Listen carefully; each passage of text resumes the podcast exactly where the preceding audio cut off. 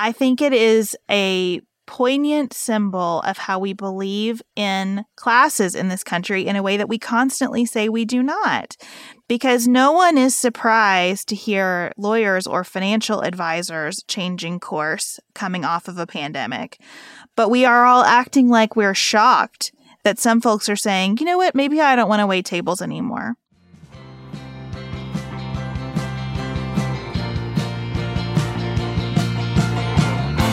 This is Sarah. And Beth. You're listening to Pantsuit Politics, the home of grace filled political conversations.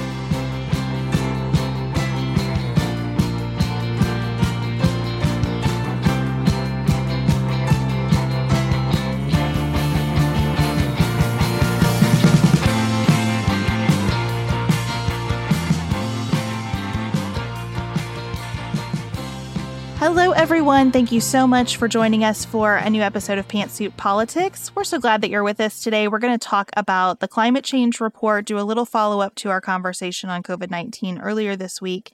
We're going to spend some time talking about the great resignation and what's going on with careers right now. This was inspired by one of our listeners on Instagram, and we're excited to dive into this topic. And then outside of politics, we're answering a question from our listener, Jen, about finding a church to come back to and generally about being in spaces where the cultural context of the space is being ignored altogether. Before we do that, we would love to invite you to follow along with us every day on Instagram at Pantsuit Politics. This is where we share what's coming up in the pantsuit politics world. We have some fantastic community conversations and offer some glimpses into our daily lives.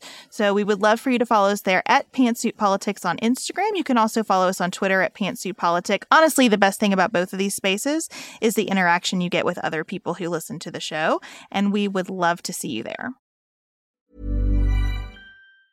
Hiring for your small business? If you're not looking for professionals on LinkedIn, you're looking in the wrong place. That's like looking for your car keys in a fish tank.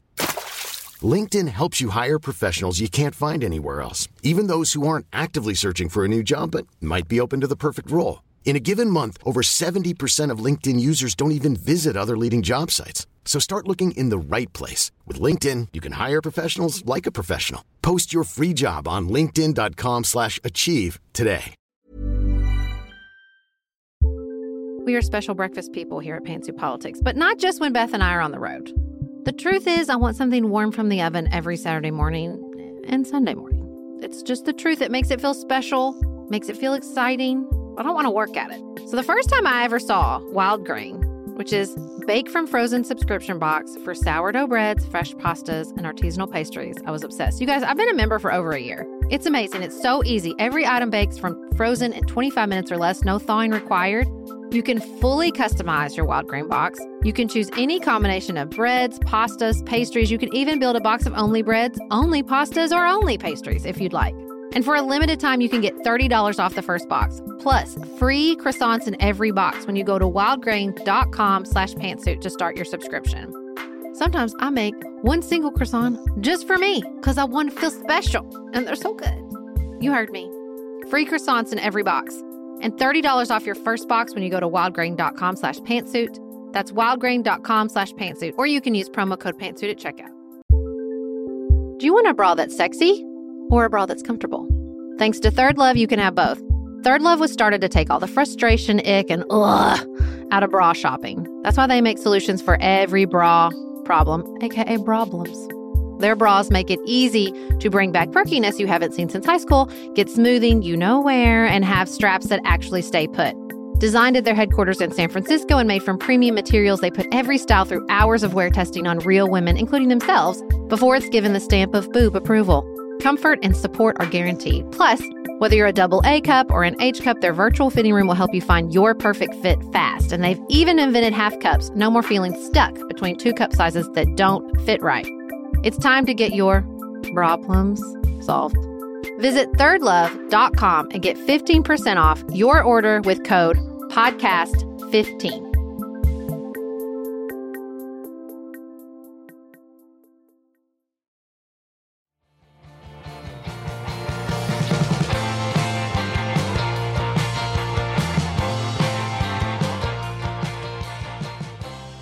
Sarah, after Tuesday's episode, when we were talking about how the purpose of our initial lockdown mentality, to the extent that we actually took those measures, was about making sure that our healthcare system could handle COVID 19 and all the cases walking in. And after the episode, we heard from many, many medical professionals saying, We're there again. We are at capacity. We are beyond capacity. We are seeing more children than we've seen before. The circumstances of seeing those children is much worse. And so we just want to spend a minute saying, one, that that's happening again. And two, to all of those medical professionals, you have to be so tired and so burnout and so frustrated that this is happening again. And we see that and honor it and appreciate what you're doing out there every day.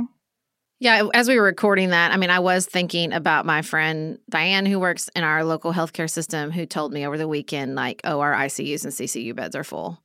Because the truth of the matter is, yes, we were told, and that was a public health goal that was articulated, that we needed to, you know, prevent the overrun of our hospitals.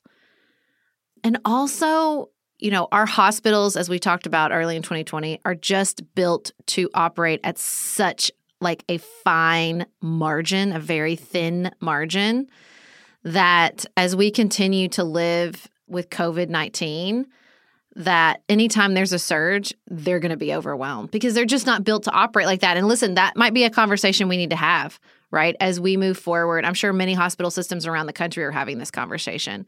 As we move forward and acknowledge the reality that COVID 19 is not something we're going to tackle, you know, World War II style and celebrate with a V Day celebration, but something that we're going to incorporate into our lives, then we're going to have to think about that with regards to our hospital systems that aren't built with surges in virus load like that. I mean, there to a certain extent, there's always a flu season, and flu season is deadly for many Americans. Thousands of people die during flu season every year, but that's just a different beast than the surges we're looking at right now.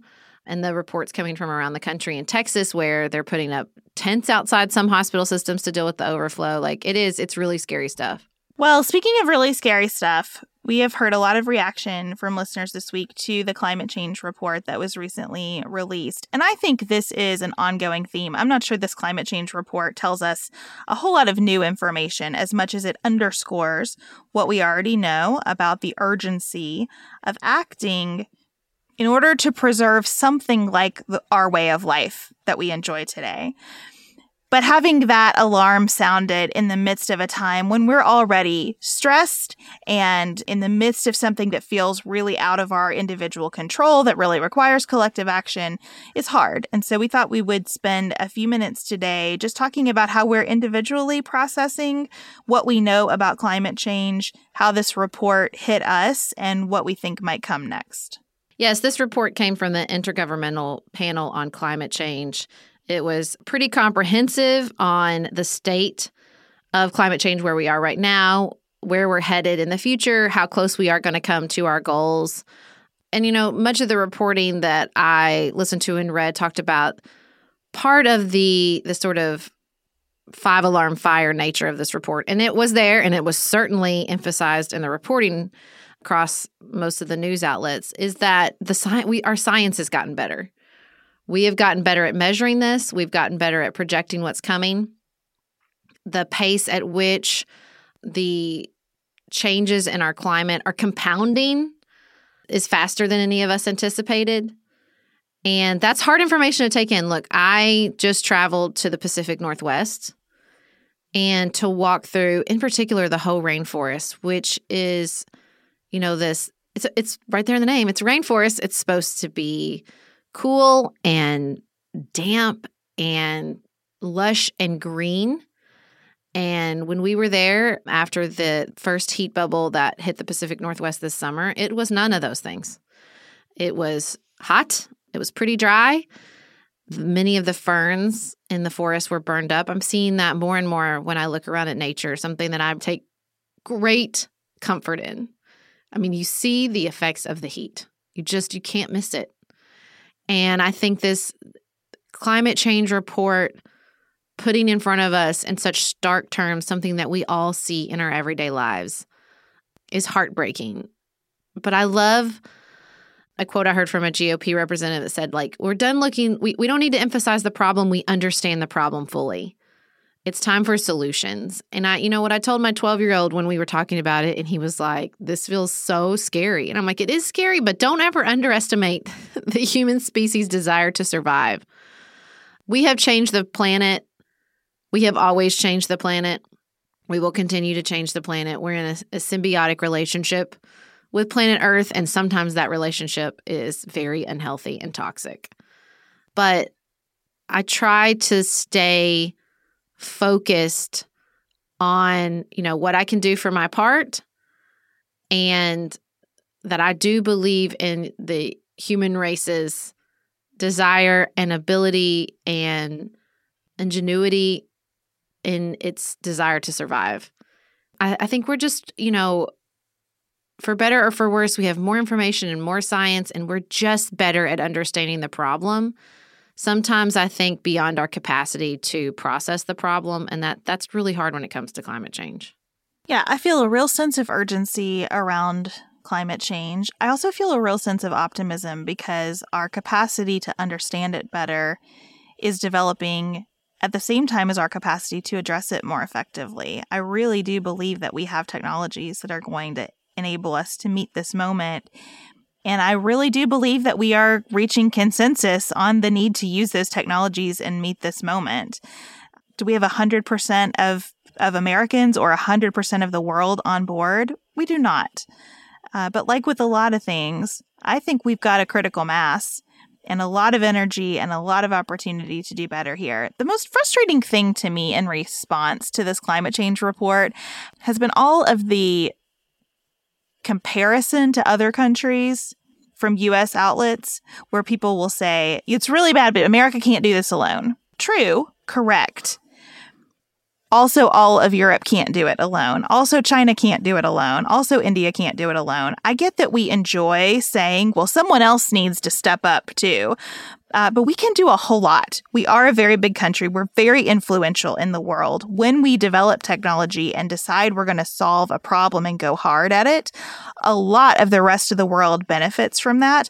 I just felt like there was an attitude of like excuse making for inaction here because we can't solve the problem by ourselves. That is the exact wrong posture that we need to have. We need to lead on this and we can and we should. And I think most of us are ready to.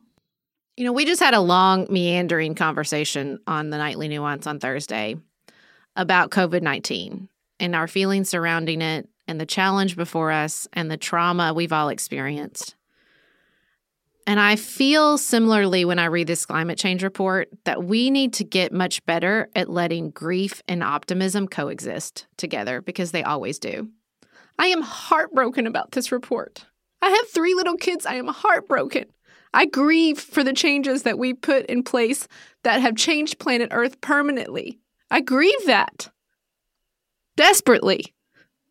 And also, I hope for a better future for the same reason I grieve for the three children that live in my house. And I think that with COVID and with climate change and with all the challenges in front of us, particularly because we live in a time where they are ever present and screaming for our attention, in real impactful ways and in our media environment on social media that we have to allow space for both of those emotions if we want to survive and thrive and flourish and integrate these experiences. We have to allow for grief and also hope and optimism. They can exist together. We are human beings. We are big and messy and complex, and we can hold both of those things at the same time. And I hold both of those things at the same time when I look at this report. And when I look around, when I drive through and I see Mother Nature struggling under the burden of this heat, when I see human beings struggling under the burden of this heat, and I know in my intellectual brain and in my broken heart and in my soul that this heat is a reality for us moving forward. In the same way, I feel the burden and the heartbreak of that when I think about COVID. And I have to grieve that and acknowledge that and also adapt because that's what human beings are good at doing. Just finished A Court of Thorns and Roses and craving another fantasy world to devour? Dipsea's got you. Dive into spicy enemies to lovers' tales or embark on an epic romance between immortal fae and sworn foes. They've got fantasy romance stories perfect for your morning walk, late night, or long bath. Dipsea is an app full of short, spicy audio stories. They bring scenarios to life with immersive soundscapes and realistic characters. Discover stories about second chance romances, adventurous vacation flings, and hot and heavy hookups. And there's a growing library of fantasy series with werewolves, Greek gods and goddesses, Regency era historical fiction, and fairy smut to explore the bounds of your pleasure. New content is released every week, so in between listening to your favorite stories again and again, you can always find something new to explore. For listeners of the show, Dipsea is offering an extended 30-day free trial when you go to dipseastories.com slash pantsuit. That's 30 days of full access for free when you go to D-I-P-S-E-A stories.com slash pantsuit. dipseastories.com slash pantsuit.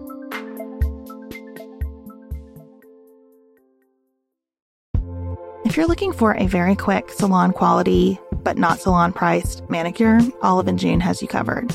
We've talked about Olive and June's Mani system before. It has everything that you need for a professional manicure in one box, salon grade tools, your choice of six polishes. Those polishes are going to last you for seven days or more. The cost breaks down to about $2 a manicure. Olive and June also has press ons if you want. What I love though is that Olive and June each season is coming out with new colors, and I just got a set of spring and summer colors in quick dry polish. And they say this dries in about a minute. It seemed dry to me in about 30 seconds. It was not kidding about being quick dry. I also love the light colors in this set. There is a huge range. My favorite one is called Kitten. It's like a pinkish gray. The quick dry polish gives you full coverage in one or two coats. It lasts for more than five days, and it is offered in more than 40 cruelty free and vegan polishes. Olive and June just understands what's happening in our lives, that we need to move quickly, but we want to look great and feel great and have fun in the process. Visit oliveandjune.com slash pantsuit for 20% off your first system. That's O-L-I-V-E-A-N-D-J-U-N-E dot com slash P-A-N-T-S-U-I-T for 20% off your first Mani system.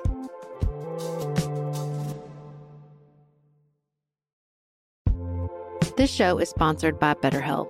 Can I get something off my chest? Every day I feel a little pang of sadness because I think about Griffin going away to college. Y'all, he's a freshman in high school.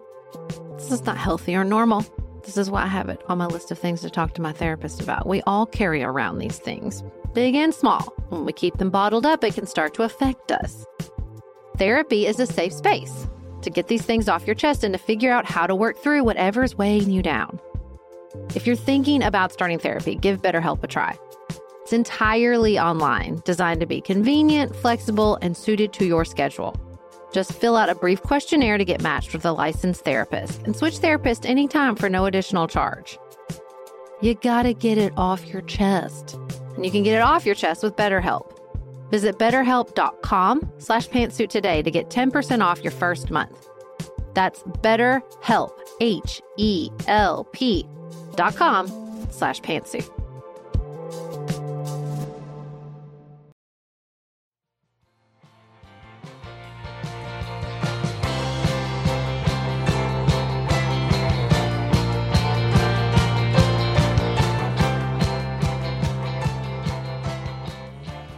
Well, when it comes to adaptation and integration and thinking through trauma and grief and hope for a better future, I think we're not just doing that culturally and in society, but we are also doing that on individual levels across this country. I think we see that in the labor market. We're so grateful for all of you who encouraged us to have this conversation about the great resignation, about the dramatic changes happening in our workforce right now. They are there. We all feel it. We all see it. Some of us are living it. As we are recording, CNBC is reporting this morning that a new survey shows that 38% of US workers are seeking employment elsewhere. 41% are considering leaving their current job within the next six months. 52% of people who are thinking about quitting say they're financially prepared to do so. And 57% of people who say they are not financially prepared to do so are willing to take on debt while they search for their next job. So people Wow. are not playing when they say they're not pleased with where they are today. Well, and look, to me, just psychically, like in the woo woo sense of the word, it just makes sense, right? If you're not going to re examine where you are after a global pandemic that forced all of us, again, I don't really care where you are on the political spectrum, I don't care if you're vaccinated or not. Everybody had a moment where they thought, could I get this and will I die? Now maybe you decided, no, whatever, it's fake. But even then, like that that has a psychic impact. Having taking that moment, that pause where everything stopped and you had to think, what if everything was different? That's going to change you and it's certainly going to change how you spend your day to day.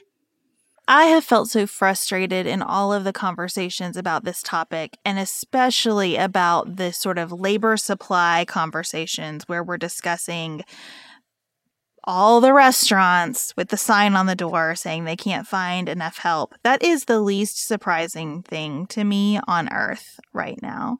For so many reasons, I think it is a poignant symbol of how we believe in classes in this country in a way that we constantly say we do not.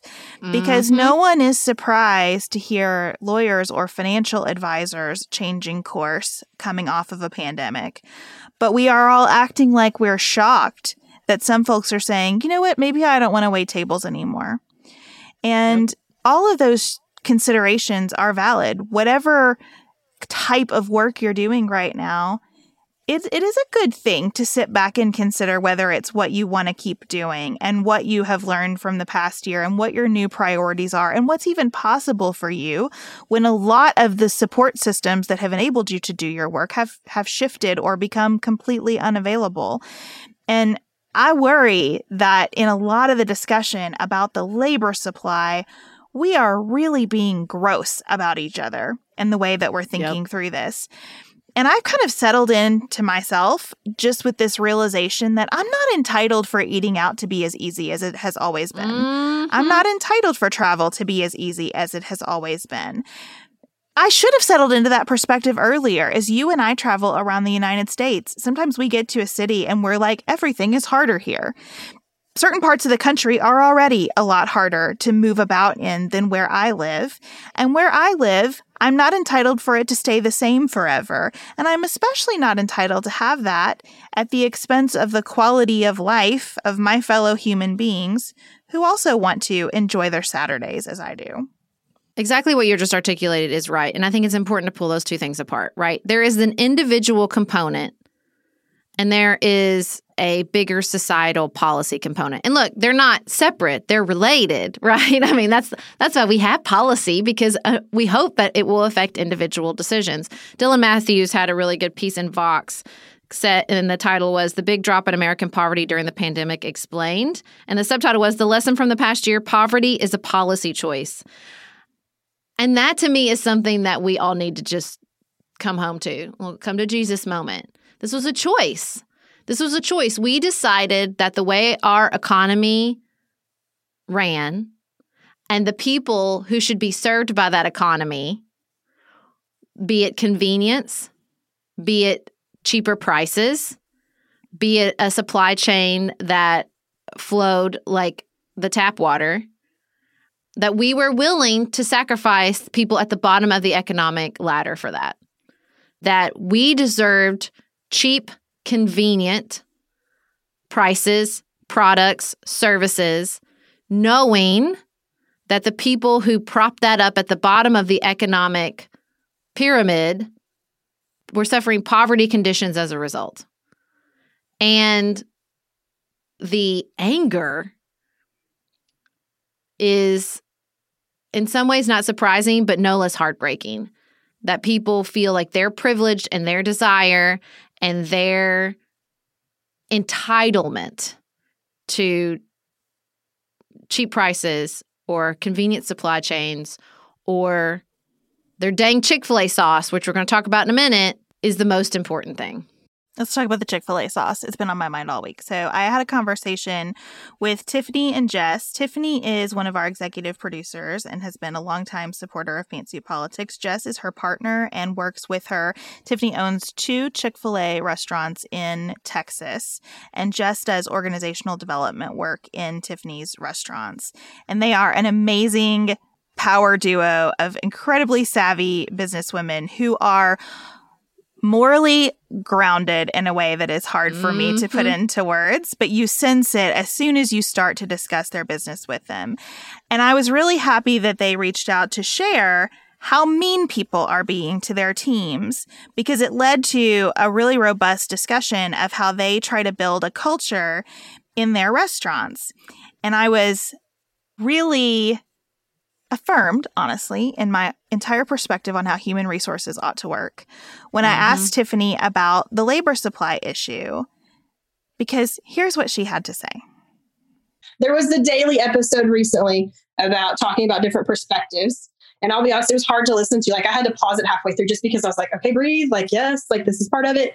We've been blessed in the fact that our team is not experienced the labor shortage to the degree that most people have. We are very, very lucky. Lucky. However, I would say the luck is partly balanced with something we've worked really hard on, and that's culture. And also being ready to put yourself out there and do things that are hard. And so I have leaned into, I feel like as a business owner, many times when I know that fellow people around me think I'm crazy, uh, but I have leaned into paying for things or doing things that I felt were right for the people in my business um, and that were working with me that are sometimes financially difficult and they're hard. But I, I have faith that it's going to work out and that we just that I believe like I see the numbers enough to go if we do this right, it'll be, it'll become on our side. Um, I think that that's been the culture that we've built around that has really helped us. Our culture has really helped us keep an eye on what's important. And I never stopped hiring. Like I never stopped hiring. I do final interviews almost every Friday. Um, and like I never stop hiring. Um, and so I think that's helped us build up a base. But like we're experiencing a little bit of turnover, but we always do in August. So that's normal. Yeah. And I, but we did wage increases that were substantial substantial, huge wage increases in June. And it was something we spent six months working on and planning for. And so I think that just being ready to like lean into hard stuff as a business owner and knowing that it may not always make perfect sense and it may be very scary, but you have to look at it and trust your gut and say, what is my reason for doing this? Am I doing this because I just want to build my own bank account and I want to go buy an island somewhere? Because sorry, Chick fil A is not going to help you do that. Um, and, and it's not going to be an option. Like, that's not it. But am I doing this for the people that I get to work with? Am I doing this because of like I I get that opportunity to just like be a part of their lives? Okay, so then how do I best use the resources that we get as a business? And so that's been some of my answer as a business owner to how I've dealt with it. Is it's culture, and I understand 100% why people are leaving this industry without a doubt. And yeah. we've known that this industry is hard and that the burnout rate is high. We've known that. And so, way before the pandemic, that's why we always leaned into paying very competitively, offering premium benefits, trying to be very um, creative with our time off because we know how hard this industry is. What's not helpful, one of the comments that I'm hearing a lot is, well, people aren't coming to work because the government is paying them more to stay home. That comment just really as someone that has worked in the food industry and been a server, you know, in college, it is so easy to get into that over functioning hamster wheel and just go, go, go, go, go and work the long hours. I can understand if somebody had a moment to just be still and breathe and reevaluate. There are there is some clarity sometimes that comes from those moments of like, wait a minute, what do I want to do? am I am I burning myself out? Like am I do I want to shift to something different? And so I feel like because we've been ahead of the game, I try to, I, I hope, hope, because we've tried to pay competitively and it's more than just a job. We're trying to give people some a purpose. But for some other folks that have work, been working in the industry where they maybe haven't had that and it has just been about the money or about the hours, I can see why some of them are burned out and maybe reevaluating things listening to the entire conversation you had with both of them on the nightly nuance like the culture is incredible and so many things that she articulates. I'm like right that's the healthy way to approach this. One she talks a lot about that they employ young people because with all the love in the world a fast food worker position it should not be propping up a family a single parent, they have such a healthy perspective on like who should hold these jobs. And in another part of the conversation, they still articulated we want robust benefits and we want good pay. Sometimes it doesn't look like it makes sense financially, but we know what that's important and that will help us retain employees. Like it's not like they even think, well, it should be young people and they're disposable. They think, no, it should be it should be young people and college students that will have turnover, but this is how we handle that and this is how we still treat them with dignity while they're here. Well, and they also want their management positions to be positions that can support a family and to be positions that feel like a career instead of just a job. And I love that they have not seen the drop off in people who are willing to work for them that other places have because they have invested so much in this culture. And I also loved hearing Jess kind of reflect on why people are making the choices that they're making right now how do you have boundaries with guests even when you want to love and serve them? Like how do you have that? And then it's just always teaching like the team members that they're important they're valued and don't let something happen with a guest that makes you feel like you are less than a, of a person. Um, and if that happens please let a leader know so that we can step in or help you or talk you through it or give you a moment in the back to like process like just giving people that space um, because in the pace of Chick fil A, it's hard. And if you just keep turning over the next guest and the next guest and never deal with that, um, and I can speak to that with growing up in it, that like you never deal with it. And then you get home, and not only are you like just physically exhausted, you are mentally exhausted.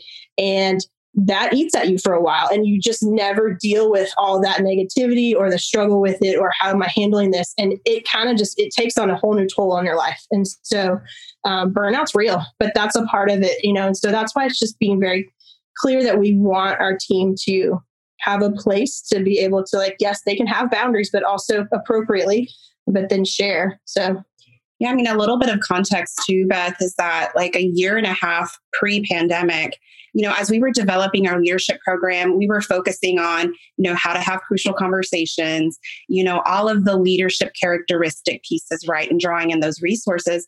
But we really started seeing that a lot of our leaders and team members had a need for some emotional support some emotional intelligence and really so we had to really kind of shift gears and we decided to start offering therapy as a benefit for a lot of our leaders.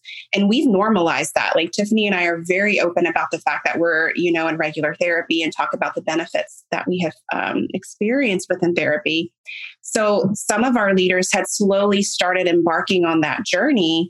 And as anybody knows that starts on that journey like it, you can go through some tender seasons right throughout that journey um, where we're all maybe a little bit heightened.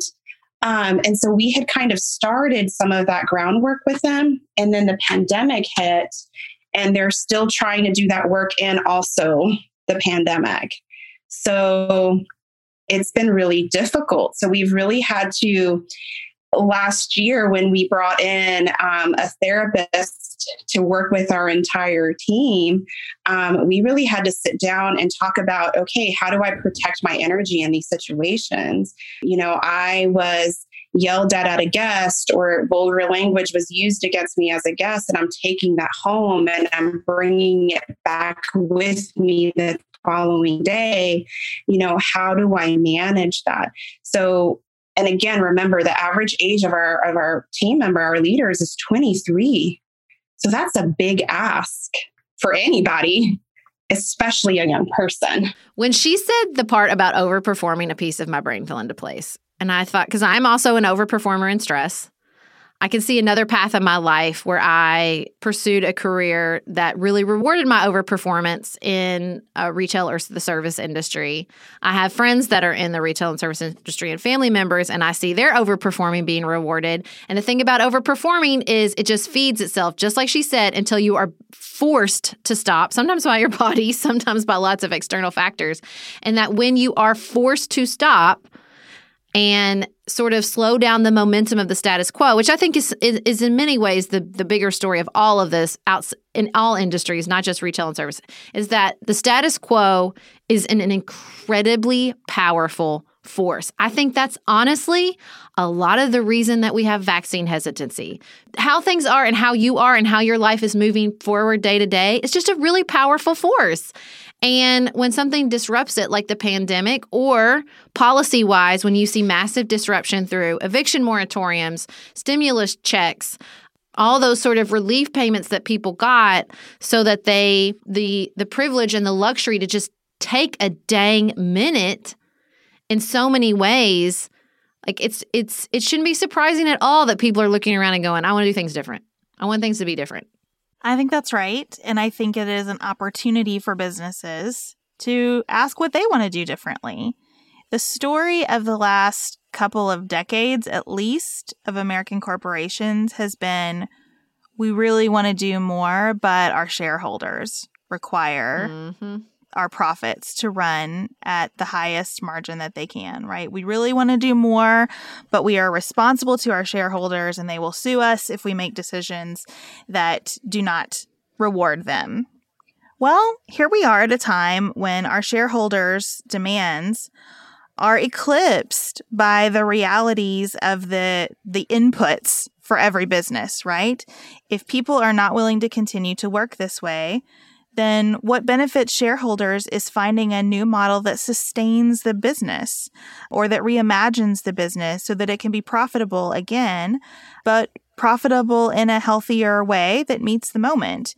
And so I hope that instead of just running around complaining about how people are lazy and would rather get paid from the government than work, which I do not think is what is happening by and large. Certainly, there are some people who function that way in a society as large as ours, but by and large, I think most people want to work, but they want to do work that's meaningful and they want to do work that keeps them safe, that keeps them financially secure, that has some kind of path to growth, whether that's advancement or just enrichment in what they do.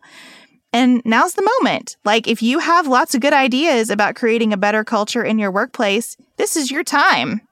Mm-hmm. Well, and I just want to say, I have great hope for these policy achievements. I hope that we have learned a lot, follow the data, and they will continue from the extending the child tax credit to tuition free community college to lots of ways that we can stop letting poverty exist. We were just letting it exist when we had the power and the tools at our disposal to prevent it, particularly child poverty. And I hope that we have learned that lesson and we continue on this path. But individually, let me also just say, as someone who made the choice to change my life, in 2008, my husband and I left his very well paying job in Washington, D.C., and I left my very impressive career at the United States Senate uh, when I was six months pregnant to move home to Paducah, Kentucky. There was a lot of risk, there were a lot of unknowns, and it did not make sense to other people. A lot of people were very confused by our choice. And so, for all of you out there going through the great resignation, changing things, and it either doesn't make sense on paper or it doesn't make sense to your family members, or you feel like you're taking a great risk, let me just encourage you it's worth it. I don't regret ever for one second moving back here and making the changes that we did. I saw the trajectory that we were on, and it was not the life I wanted. And that is enough. That is enough. You know, there's a lot of policy here, there's a lot of big cultural changes, but if you see your life stretching out in front of you in a way that you don't want, that's enough. And everybody else can live their lives the way they want. And if it doesn't make sense to them, great, they don't have to do it. So, for all of you in the midst of this right now, within the, the, the sound of my voice, let me just encourage you and say, good for you. Good for you. You have one wild and precious life, and it's your choice on how to live it at work, at home, and in all the other areas. Totally agree. No one has understood the career choices that I have made in my life, and that's fine. I think we don't have to understand how other people's marriages work and we don't have to understand how other people's careers work and mm-hmm. you know just recognizing that we want different things from work we want different things for our everyday it's hard it can feel like you're letting someone down if you have a degree that you're not going to use directly. It can feel like you're letting someone down if you choose to make less money than you were able to make before.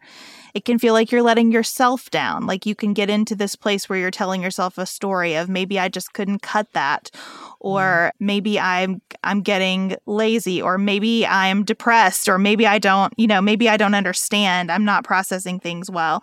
It's really easy to get like into a mental state about career change that is very very hard. And not a lot of people can help you crawl out of that because so few people are willing to make dramatic career changes related to the whole of the population. It, it is scary.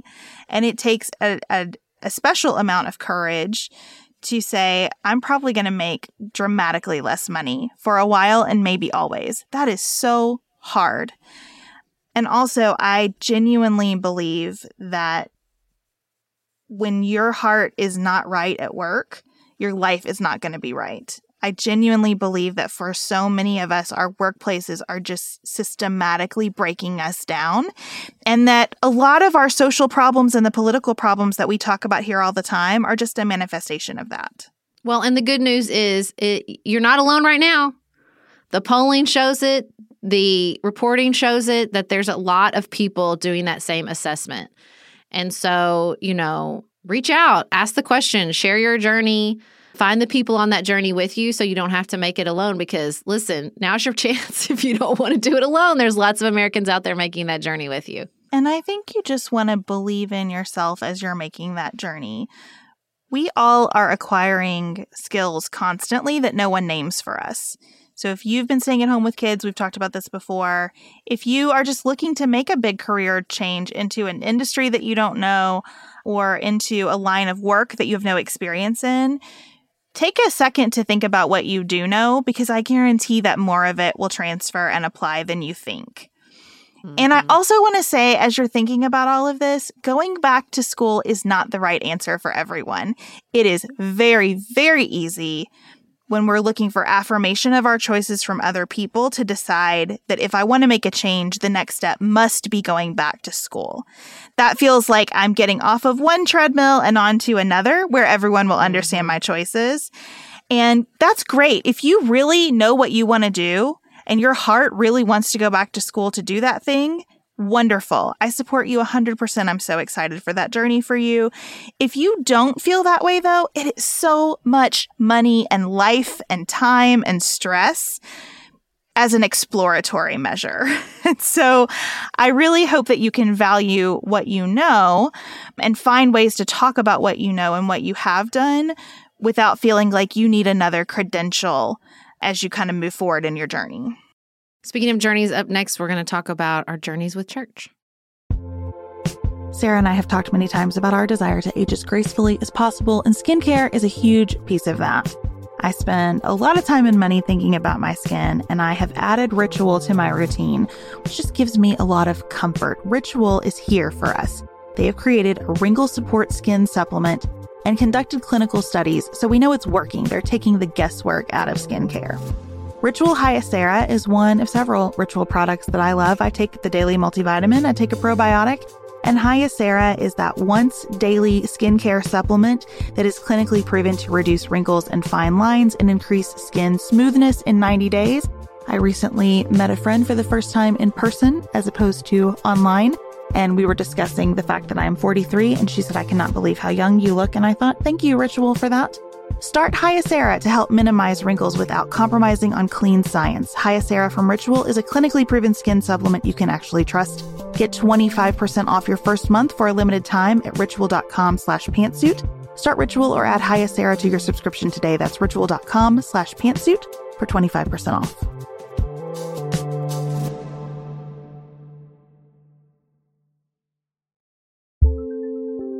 There's not much worse than a dry itchy scalp. Also, when you get your hair colored and then it does not last as long as you and your stylist discussed, it could be that unfiltered, mineral filled water is the culprit. Hard water is a leading cause of damaged hair and dry, irritated skin, and about 85% of the United States uses hard water, filled with dissolved minerals and added chlorine.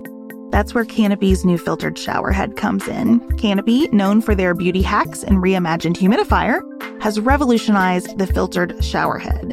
Dermatologists recommended this unique three stage filtration system greatly reduces contaminants and odors in your shower water, leaving you with healthy hair and glowing skin. Best of all, the Canopy filtered shower head is hassle free. Installation is a breeze, and its unique quick release filter replacement feature allows for seamless filter replacement unlike any others on the market. Go to getcanopy.co to save $25 on your Canopy filtered showerhead purchase today with Canopy's hassle free filter subscription. Even better, our listeners can use code PANTSUIT at checkout to save an additional 10% off your Canopy purchase. Hurry, your hair and skin will thank you.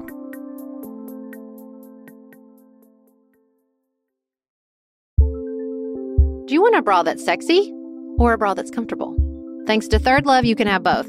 Third Love was started to take all the frustration, ick, and ugh out of bra shopping. That's why they make solutions for every bra problem, aka problems. Their bras make it easy to bring back perkiness you haven't seen since high school, get smoothing you know where, and have straps that actually stay put.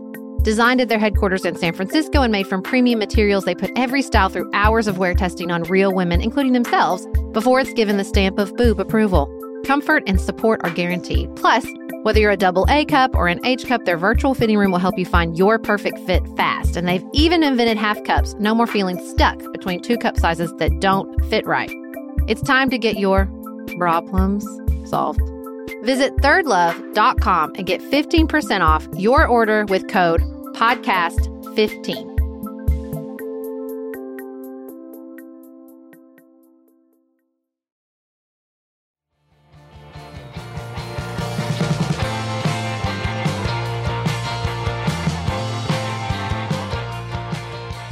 We received a message from Jen who wondered if we could talk about returning to gathering spaces. She says, I'm having difficulty returning to my place of worship because a year ago I could no longer sit through a service and have there be no mention week after week of what we were experiencing as people. This isn't what you come to church for, is how what happened after January 6th was addressed. And I do not know what to do about finding a place of worship when I live in white, affluent suburbia, but care deeply about marginalized and oppressed people who are people of color, LGBTQ, immigrants, just to name a few. Any suggestions for navigating this with grace and nuance would be greatly appreciated. When I read This is not what you come to church for, I felt that in my gut because I've heard that so many times in life. It's and it's not just church, right? It's what this is not what we come to work for. This is not what we do here. I'm not here to make friends. Like, right, we put up all these artificial boundaries that are not serving us. Well, and both of us, you know, went through this journey where we went and found a church that was more welcoming and accepting. I think both of us at the beginning of our journey just focused on female leadership from the pulpit, served us pretty well. I will say for for right now, I'm just about to start this journey again. For those of you who don't know, Episcopals take the summer off. So I haven't been to church in like two months, not for any specific public health reason, just because Episcopals take the summer off. And, you know, I'm looking forward to getting back to the routine of attending church. I think our entire congregation pretty much is vaccinated, but there will still be some changes, I think, with the Delta variant. But to me, you know, that that gathering is what's so valuable. Being with with our community is really important to me and really important to my husband and our kids. And I try to hold the rest of it really loosely because you know, I think one of the things we do with church is we try to freeze it in time and we try to decide how it is now. If it's not meeting my needs, it's how it will always be. But it's a living, breathing institution, as in it's every institution that's composed of human beings. And I always try to keep that in mind. I think it's a totally fair criteria to say, I'm going to only invest in a community like this, whether it's church or something else, if it is going to invest back in me. And that means living mm-hmm. in the world that mm-hmm. I live in. Word. I don't want to be anywhere right now. A company, a nonprofit board, a church, anywhere where we are not grappling with the major cultural and societal forces shaping how everybody within that organization is operating. If we're going to pretend that we are doing something here that's isolated from everyone everywhere else, I don't want to be here. That is inconsistent mm-hmm. with my values and I think it's unhealthy and I think it hurts us. And so, you know, as you're looking for where you want to be in community post 2020, I, I think that that's an important question to ask. How connected are we to the outside world? Because being insular organizationally just is a recipe for toxicity and Mhm. for a whole lot of resentment to build up within an organization. I don't really know how that works in 2021. I love that meme where it's like me still processing 2020, also me looking at like less than what four months. No, it's only what is it? August? I don't even know. Time is a flat circle. Um, not that we're on the the downward slope of 2021. There are yeah, so four months left. That's right. That's so hard to think about, right? Is that we're going to be in 2022, and that's just you know, I think the reality of the intensity, like we were talking about, of climate change, of COVID, of our politics, to be in a place that's supposed to be of service to other people and not to acknowledge the intensity and anxiety and fear that people feel.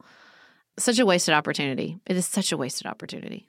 It is, and it is an incredible disservice to the health of of organizations and of their members. And I think that's why we're going to see a lot of shifting around this. It's not just dropping out of work or changing careers. People are going to not come back. Like a lot of people are not mm-hmm. going to go back to church for the foreseeable future, and I understand why and I think that's okay. And I think people's involvement in different charitable organizations is going to change. We are going to see so many ripple effects of everything that we've experienced over the last two years. And I think that that's kind of beautiful, like where everybody's taking a beat to assess what they're really looking for. If we can have more examined lives, that is the best I could hope for from from what we've just been through. the difficulty is examining our reactions and making sure that our turning away is based on a felt need or our, our values or our prioritization and not fear. And what I mean by that is coming off of what we just came off of, connecting with other humans has always been difficult and will continue to be difficult. And there's going to be a lot of fear and anxiety surrounding that for so many people. And I just, I hope that as we're making conscious choices about all that, like that they're conscious, like you just said, like it's ex- an examined life, and that we're not just reacting out of fear or frustration or anger or trauma or hurt from our fellow citizens and community members, because that's always going to be part and parcel of being in relationship with other human beings. It is an inherently vulnerable pursuit, whether it be in a church or a board or a school system or a family. There's vulnerability, it's always going to be there. And, you know, when we come off of something so traumatic as the pandemic and we move into this new reality where the virus is with us all the time, I just hope that we're all making space for that vulnerability instead of hardening in the face of it. Because we see our fellow citizens who are hardening in the face of that fear and anxiety and that frustration. And I don't want that for anybody. I don't wish that on my worst enemy. Yeah, people are always the problem and will always be the solution to the problem too. Yeah. And it really stinks that that's the truth It of it. sucks. I hate it so much. I hate that design. Who do we talk to? Who do we put in our complaint about No, that? It's it is no good. And that's why I think this could be such a creative time. We had the pleasure to talk with um, a very large group of people from a corporation this week about having hard conversations within their business.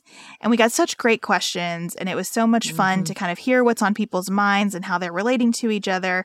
And it was a very different type of industry than we've spoken with before. And what was amazing to me is like these are the same questions that we're hearing in every space right now. If we're talking to a business, if we're talking to a sorority, if we're talking at an industry conference, the same stuff is on everyone's minds, the same themes. And all of those themes come down to we have got to stop pretending that my position on an org chart compartmentalizes how I communicate with other people, other human beings. We have got to stop pretending that things that really hurt our feelings don't, because we're way too sophisticated to have hurt feelings here. Mhm. Uh, we have to stop pretending that my choices don't affect the other people around me. Those are the themes in everything that we do right now. And the wonderful thing about it is that those are all solvable themes. Like, not solvable, like, here's the correct answer and we move on for it. Addressable. But there Yes. is a way for us to work through those in every space that we are, whether it's a church or something else. The question is, am I in a structure that will allow us to ask those questions, that will allow us to say those things out loud and start to work with them? Or am I in a place that is going to insist that we keep pretending at every turn? And to me, that's the question. When you are ready to be in some kind of community with other people again, and that's going to be on a different timetable for all of us when you are ready to think about your new career path or your new church or your new board that you're going to be on, whatever it is, whether you're going to put your kid on a soccer team, right? Whatever it is, when you're ready to do that exercise, I think just looking for places where people are willing to talk through it all is the most important thing. Because if we're willing to talk through it, then we can get through it. If we're not, then move on. It's not worth your energy. Well, and I think our participation in that event and so many of the questions inside the event is a perfect illustration of what I was talking about. We could have hardened. We could have reacted to, oh my God, another Zoom, roll my eyes. I'm not going to get any interaction. Whatever, we'll just power through. Listen, we just came from an industry conference and a lot of people decided to show up with that mentality. Just mail it in, cynical approach, whatever, who cares?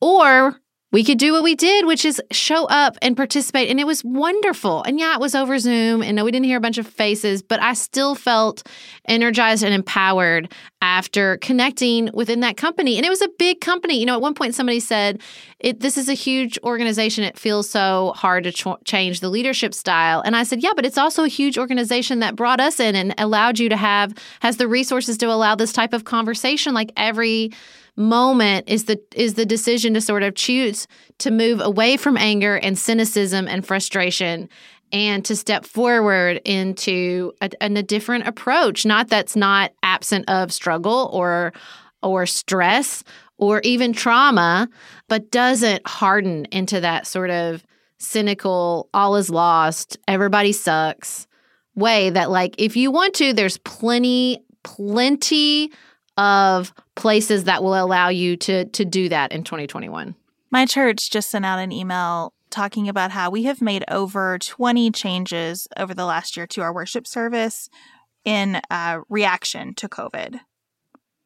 And that calls us to sit down and think proactively about what changes mm-hmm. we want to make that we that we have responded as we needed to and we have no resentment about that. That was important. It continues to be important. We are shifting all the time. My church just went back to requiring everyone vaccinated or not to wear masks we're shifting all the time but hey, like there is something beneficial in this. Some things that probably we could not have changed at other moments in our church's history, we could change now. People are softened yep. up or at least adjusting to all of the changes that are being made. And so I hope that there is more of that spirit out there in the world in all kinds of organizations. And Jen, I hope that you find what you're looking for from a faith community or from a community of another type. There are, you know, lots of reasons that we connect with each other. And I, I do feel I kind of excited to see how those shift over the next couple of years. Thank you so much for joining us for another episode of Pantsuit Politics as we all continue to think through big things together. We'll be back in your ears on Tuesday. Until then, have the best weekend available to you.